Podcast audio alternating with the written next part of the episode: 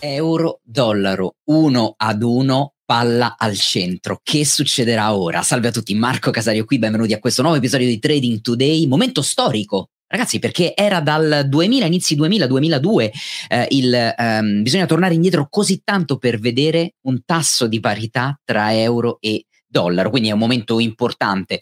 È un momento importante che eh, è sicuramente stato accelerato da tutte le problematiche che stiamo vivendo in, in Europa, il rallentamento della crisi, il post-Covid, eh, quindi l'espansione enorme di politica monetaria e di politica fiscale e questo rafforzamento, apprezzamento che sembra non voler terminare più del dollaro americano.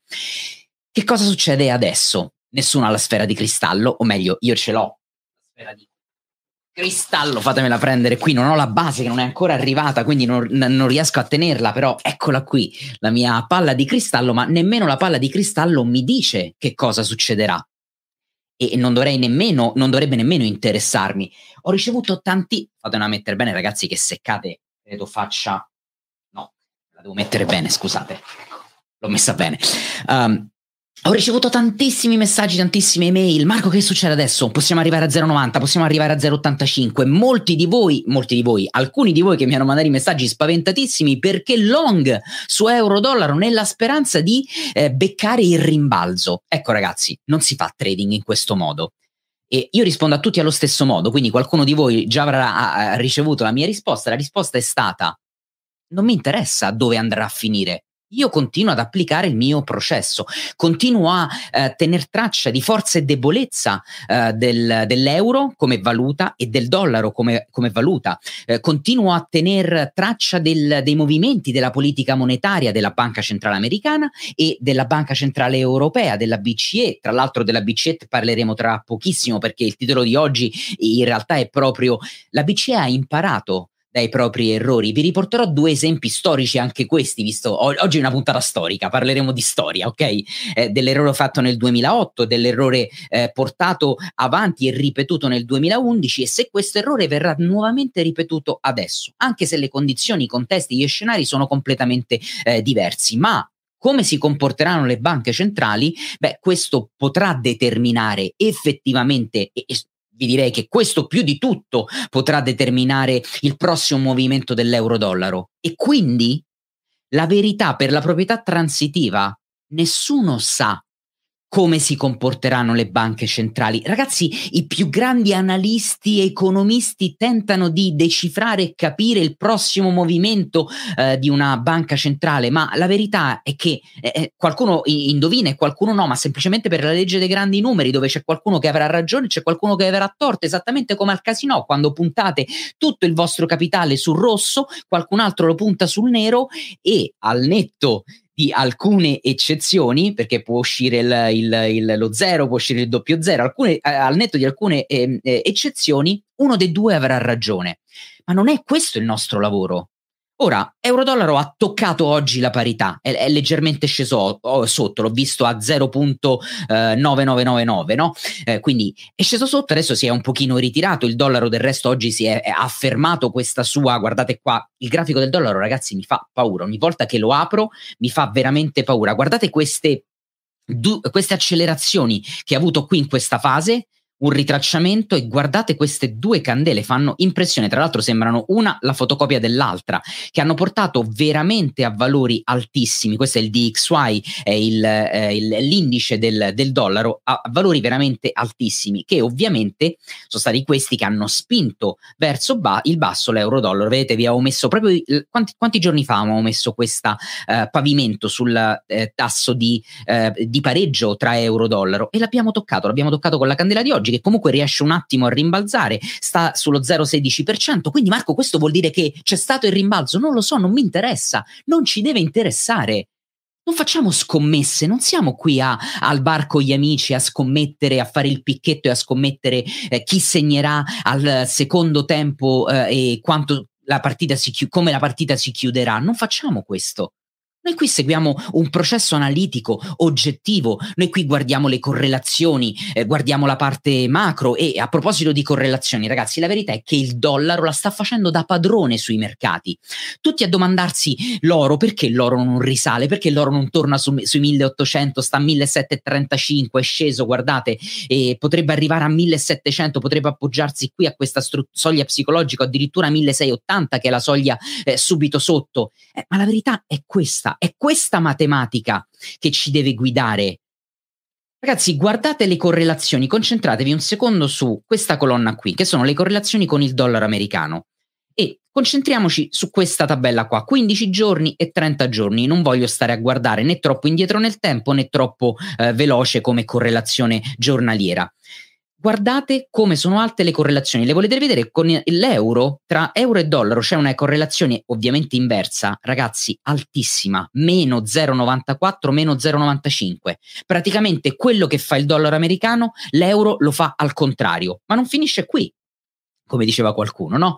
Guardiamo altre correlazioni. L'oro, guardate qua, meno 0,93 sui 15 giorni, meno 0,81 sui 30 giorni. Anche qui, correlazione inversa altissima. Come fa il dollaro a salire se è correlato in maniera inversa in ma- così fortemente al dollaro americano che è così forte? No, non c'è questione macroeconomica. Ah, Marco, però ehm, gli studenti del macroverse sanno che nel regime economico in cui ci troviamo il dollaro tende a performare meglio de- di altri asset. Infatti ha performato meglio di altri asset. Il dollaro, il, il gold sta facendo il meno 6% eh, rispetto all'inizio anno year to date sta facendo il meno. Andiamolo a vedere un secondo, andiamolo a vedere insieme perché non voglio dire un numero per, eh, per un altro. Allora, prendiamo qua il nostro grafico del gold, andiamolo a vedere da inizio anno. Questo è il 2022. Andiamo a prendere la candela del 3 gennaio, eccola qui, questa è la candela del 3 gennaio. Oggi il gold sta facendo il meno 3,50% rispetto ad inizio anno. Ragazzi, c'è il Nasdaq che sta facendo il meno 25-26, l'SP 500 il meno 19. Il gold sta facendo il meno 3,5%. Beh, vi, vi, direi che dal punto di vista relativo le performance del gold sono state nettamente migliori rispetto alle performance che sta facendo l'azionario, che anch'esso è correlato al eh, dollaro americano. Vi faccio vedere anche Andiamo a vedere Bitcoin. Bitcoin che cosa sta facendo? L'avete visto, no? Eh, sta scendendo, è ritornato, vi ricordate quando, rimettiamo un secondo il grafico, vi ricordate quando l'avevamo eh, qua visto insieme? Eh, qualche giorno fa era tornato nella parte alta del mio rettangolo di attenzione, il rettangolo di attenzione che era stato toccato e il prezzo è sceso. È sceso, adesso sta tornando a testare la soglia psicologica dei 20.000 eh, dollari. Siamo a 19.741 in questo eh, momento, sta perdendo l'1%, insomma niente per, eh, per Bitcoin. Però se andiamo a vedere anche qui le correlazioni, guardate, Bitcoin, ve la faccio vedere, uh, ce l'ho, Bitcoin ce l'ho, ce l'ho, ce l'ho da qualche parte qui perché non lo vedo. Uh, Bitcoin, eccolo qui. Con il dollaro americano, guardate, eh, meno eh, 0,76, 0,58, 0,26 meno 0,72. Quindi tutto, tutto, sommato la correlazione anche con il dollaro americano nei confronti di Bitcoin nonostante la correlazione forte Bitcoin ce l'abbia col settore delle equities, eh, perché viene effettivamente percepito come eh, una equity. E capite che con questa lettura, e andiamo a, un, andiamo a vedere un'altra lettura, sen- sempre parlando di dati, sempre per essere analitici e non per cercare sempre il, il perché la notizia, no, ci deve essere una notizia, ci deve essere per forza una notizia che oggi ha fatto scendere alla parità euro-dollaro, no? Oggi se aprite i giornali, i giornali oggi spiegheranno questa discesa con un fattore, due fattori. Ah, è successo A e quindi euro-dollaro è arrivato alla parità. A, la banca centrale ha fatto B e quindi l'euro è crollato. Ragazzi, la situazione è estremamente più complessa, non si può ridurre tutto in maniera binaria a azione di un, eh, di, di, di, un parametro, di un elemento, reazione di, a, a, da quel parametro. Non funziona in questo modo. Guardate il consensus. Andiamo a vedere il commitment of trader dei non commercial. Eccolo qua, il COT. Guardate come praticamente c'è, a parte il dollaro americano e il dollaro canadese, il consensus è short su tutto il resto. Vedete, su tutte quante le altre valute. Giappo- eh, euro, giappo- sì, euro giapponese, scusatemi, lo yen giapponese, l'euro, eh, il eh, pesos messicano, dollaro neozelandese, il franco svizzero, vedete che è tutto quanto negativo. Le uniche due valute in positivo sono dollaro americano con 39.202 contratti net long. Questa ragazzi è la differenza tra short, i contratti short e i contratti long aperti. Essendo positiva vuol dire che ci sono 39.202 contratti long aperti rispetto a, relativamente a tutti gli short che sono eh, aperti. Non è che non ci sono gli short, ovviamente, no? E infatti eh, USD CAD, andiamolo un po' a vedere che cosa sta facendo USD CAD, andiamo a vedere il, il grafico. Eh, dovremo vedere una lotta sicuramente maggiore. Effettivamente, guardate come qui il dollaro ha provato a sfondare una volta, non c'è riuscito e sta riprovando a sfondare questi valori. C'è un triplo minimo qua. Bellissimo su USD CAD. Sappiamo anche che il CAD dipende eh, da che cosa? Anche dal prezzo, dall'andamento del prezzo del petrolio. E il petrolio che sta facendo in, questi, in queste sessioni? Beh, sta facendo fatica perché vedete, sta facendo massimi sempre inferiori. Guardate, uno, due, e continua a scendere, i minimi sempre maggiori. Quindi siamo in una traiettoria ribassista, non in un trend necessariamente ribassista, ragazzi, in una traiettoria ribassista del, del, del, petrolio. E quindi comunque il dollaro canadese, nonostante il consensus lo veda in acquisto, comunque sta uh, soffrendo e ehm, insomma è sotto gli occhi di eh, tutti. Ma perché parlavo della banca centrale? Beh, perché adesso la mossa della banca centrale è effettivamente importante. Siamo a luglio, ragazzi, l'abbiamo detto, questo il, sarà il mese che getterà le fondamenta per quello che accadrà nei prossimi mesi sul mercato europeo e americano. Abbiamo la Fed che probabilmente, almeno questo è quello che le aspettative vedono e vogliono vedere, aumenterà di 75 punti base.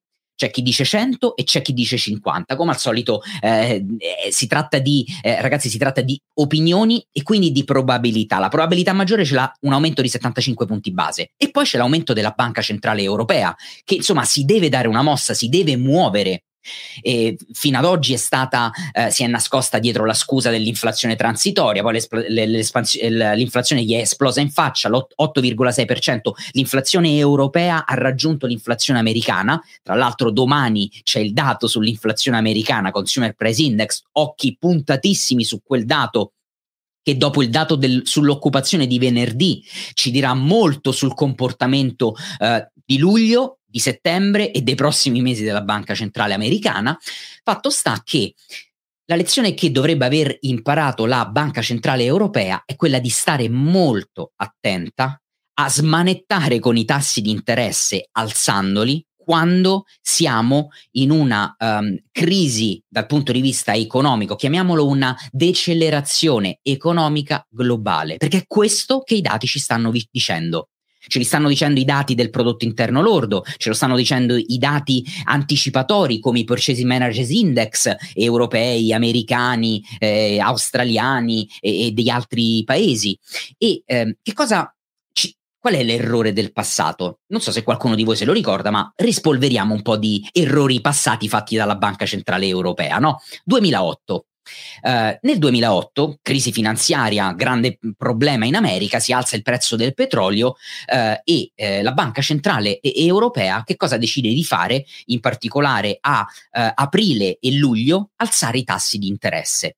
Alzare i tassi di interesse perché? perché eh, c'era il terrore che questo aumento dei prezzi del petrolio potesse portare ad un'inflazione che schizzasse in alto.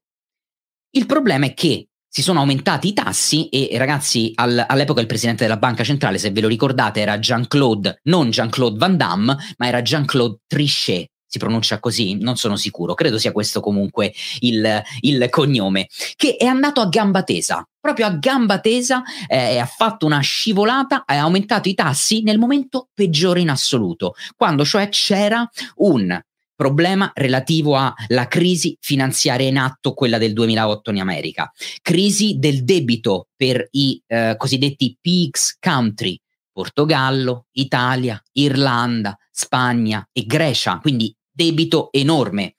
eh, rallentamento dal punto di vista della crescita economica a livello globale alzato i tassi, ovviamente ha dato il colpo di grazia all'economia. E uno dice, vabbè, ha imparato dalla lezione, eh, perché ha capito che eh, l'inflazione, mh, bisogna eh, non essere così ossessionati da questa inflazione e quindi non ripeterà l'errore. No, nel 2011 l'errore fu eh, di nuovo rifatto. Nel 2011, ragazzi, vivevamo un contesto in cui la disoccupazione in Europa non era così bassa, ok? Avevamo una disoccupazione piuttosto mediamente alta. Non solo, avevamo già i primi segnali di rallentamento del prodotto interno lordo. Crisi del debito, non è che se n'era andata la crisi del debito, ragazzi, è uno dei problemi dell'Europa. Eh, L'Europa ha due dannati problemi, ok? Troppo debito, troppo po- troppa poca crescita economica. Queste sono, sono le due maledizioni dell'Europa. E queste due maledizioni dovrebbero portare effettivamente la banca centrale ad allentare un po' la politica monetaria, un po' come ha fatto, esagerando poi, la banca centrale americana.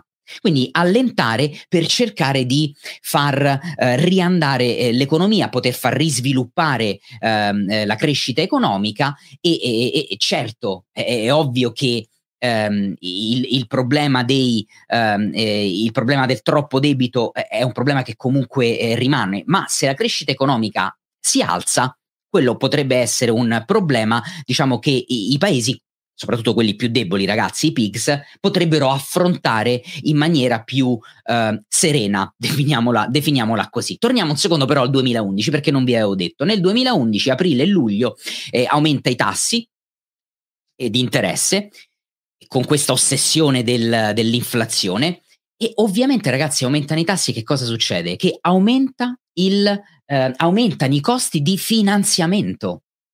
È normale, eh, l'economia si blocca. Ora, qui la verità è che eravamo nel 2011, ragazzi, eravamo già incontro ad una politica fiscale austera, quindi riduzione della spesa pubblica, aumento delle tasse. Già, già, già c'era questa situazione. A metterci il carico da 90 c'è stato il restringimento della politica monetaria da parte della banca centrale e, e quello fu un altro, um, un altro, grande crack dal punto di vista economico. Ora, sbaglia- la banca centrale europea ha sbagliato nel 2008, ha sbagliato nel 2011, sbaglierà ancora adesso?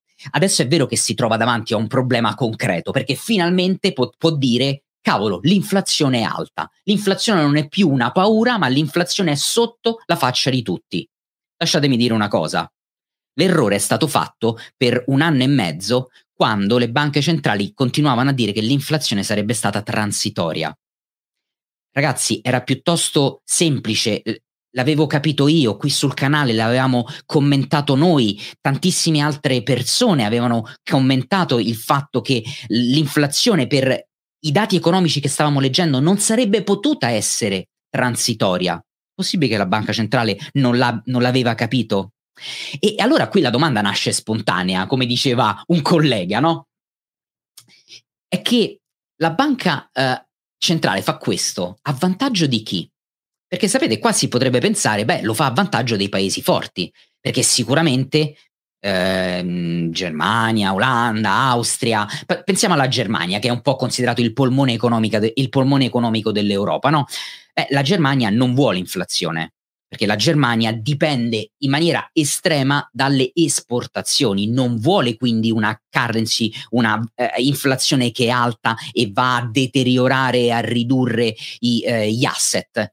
E, e, quindi potrebbe essere per questo motivo. Uno potrebbe pensare in maniera semplicistica, ah, ok, vuole far beneficiare di, questo, uh, di, di, di queste azioni, di questa politica, i paesi forti, per esempio la Germania.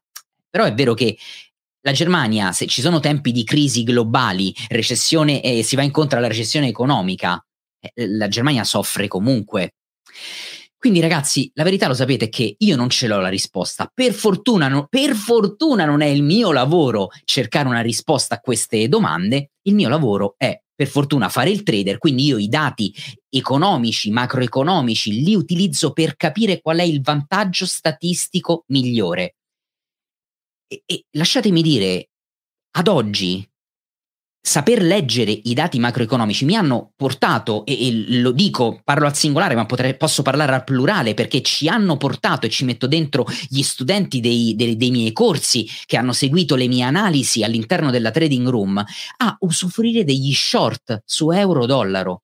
C'erano tutti quanti segnali per avere il vantaggio statistico più alto nel cercare opportunità short opportunità non entrare short alla, alla cieca, entrare short con delle strategie precise, meccaniche. E, lo abbiamo fatto, è andata bene, sarebbe potuta, certo, sarebbe potuta andare meglio. Col senno del poi e del mai, e col, col senno del poi siamo tutti trader e investitori eccellenti. avrei potuto il primo short tenerlo aperto e chiuderlo oggi al tasso di parità ma la verità è che non funziona così il trading. Il trading è fatto di regole, regole che ci fanno prendere gli stop loss quando dobbiamo eh, proteggere il nostro capitale, ci fanno prendere dei take profit quando dobbiamo portare a casa i profitti. E non togliere stop loss e take profit nella speranza che se siamo short euro-dollaro possa arrivare a 0,80 o al, al pareggio come è arrivato oggi. O che possa rimbalzare e possa io andare a fare un profitto enorme prendendo il pavimento esatto, il punto più basso in assoluto da cui poter far profitto. No, non funzionano così eh, le cose, ragazzi. Tra l'altro, oggi altro dato eh, macroeconomico, eh, fatemelo vedere perché eh, non me lo ricordo mica bene, nemmeno è, è, è uscito il, eh, l'economic sentiment in um, eh, Europa eh, la, il, lo, lo, ZEV, ZEW, eh, ha fatto meno 53,8 punti. Considerate che la lettura di giugno era meno 28. Quindi ragazzi è un dato estremamente peggiorativo. Tra l'altro siamo alle porte delle trimestrali. 14 luglio cominciano le trimestrali in, in, America, no? JP Morgan è il primo giorno di eh, trimestrali, quindi eh, vuol dire tra due giorni. Pensate, domani abbiamo il, eh, il Consumer Price Index in America, poi abbiamo il, il, Producer Price Index giovedì e giovedì cominciano, con JP Morgan comincia la stagione degli earnings di Q2. Sarà molto interessante anche perché con un dollaro forte, ragazzi, eh, questa è una cosa interessante con il dollaro forte, un dollaro forte può ehm, comprom- non compromettere, ma può evidenziare un effetto negativo sugli utili delle aziende. Quindi sarà molto interessante vedere questa, questo duplice effetto, inflazione e dollaro così forte che come impatterà sui, eh, sugli utili. Cina, ragazzi, eh, cosa succede in Cina? Andiamo un po' a vedere qua il eh, grafico del. Andiamo a vedere il CSI 300 Langsang Index, insomma, che dopo aver fatto eh, questo primo impulso eh, rialzista qui, ritracciamento, secondo impulso, ritracciamento, si è di nuovo fermato sulla media 50 periodi, quindi la Cina si è eh, ripresa e diciamo è riuscita a eh, rimbalzare anche perché non ci dimentichiamo che la banca centrale cinese, a differenza di tutte le altre banche, insieme a quella però giapponese, sta facendo ancora quantitative easing, sta stimolando l'economia, sta abbassando i tassi di interesse. E eh, la Cina eh, in questi giorni sta facendo un pochino spaventare gli investitori per due motivi, perché si sono rialzati i um, casi di, uh, di Covid, eh, ha chiuso i casino a Macao, sta prendendo delle decisioni per uh, Shanghai, quindi sarà molto interessante adesso vedere che cosa in, ha intenzione di, di, di, fare, se di richiudere un'altra volta tutti quanti, e ha, ha un producer price index che è sceso, quindi i prezzi alla produzione sono scesi a un 6,1% annuo, ma eh, il Consumer Price Index è leggermente aumentato e ha stampato un dato a 2,5% è sempre, ragazzi, estremamente, eh, estremamente difficile fidarsi dei dati della Cina. Fatto sta che la verità è che non c'è nulla di significativo per cui si possa pensare che la banca centrale faccia un pivot, cioè giri a 360 gradi, torni indietro sui, sui suoi passi e smetta di eh, alzare i eh, tassi di interesse. Uh, ragazzi, fatemi uh, vedere se c'è qualcos'altro sui mercati che dobbiamo commentare insieme. Oggi abbiamo le borse europee che sono uh, ovviamente in rosso, perde l'1% il Fusimib, perde mezzo punto percentuale il, il DAX, rimane incastrato all'interno di questo eh, rettangolo di, di, attenzione. In pre-market abbiamo l'S&P 500 che sta perdendo dopo ieri aver lasciato un punto e 15% sul, sul mercato e il Nasdaq che ha perso il 2,20%, oggi sta facendo, è praticamente fermo sulla chiusura di di ieri. Il dollaro americano l'abbiamo visto, è fermo anche lui, e, ma la verità è che qui secondo me sono tutti quanti in attesa del mega dato di domani, cioè il dato sull'inflazione staremo a, eh, staremo a vedere, lo commenteremo ovviamente eh, insieme, ragazzi lo commenteremo insieme sul eh, canale Instagram, sul canale Telegram, quindi eh, rimanete eh, sintonizzati e eh, direi oggi 25 minuti, permettetemi di fare una diretta un pochino più corta. Eh, ma per un, bel, un buon motivo che scoprirete questo weekend, perché sto preparando un video eh, molto carino per il weekend e ehm, e, e, ecco, vedo già in chat eh, la domanda assurda: quando risale l'euro? Allora, l'euro risalirà esattamente. Guarda, te lo faccio leggere qua dentro la mia palla di cristallo, è scritto qui.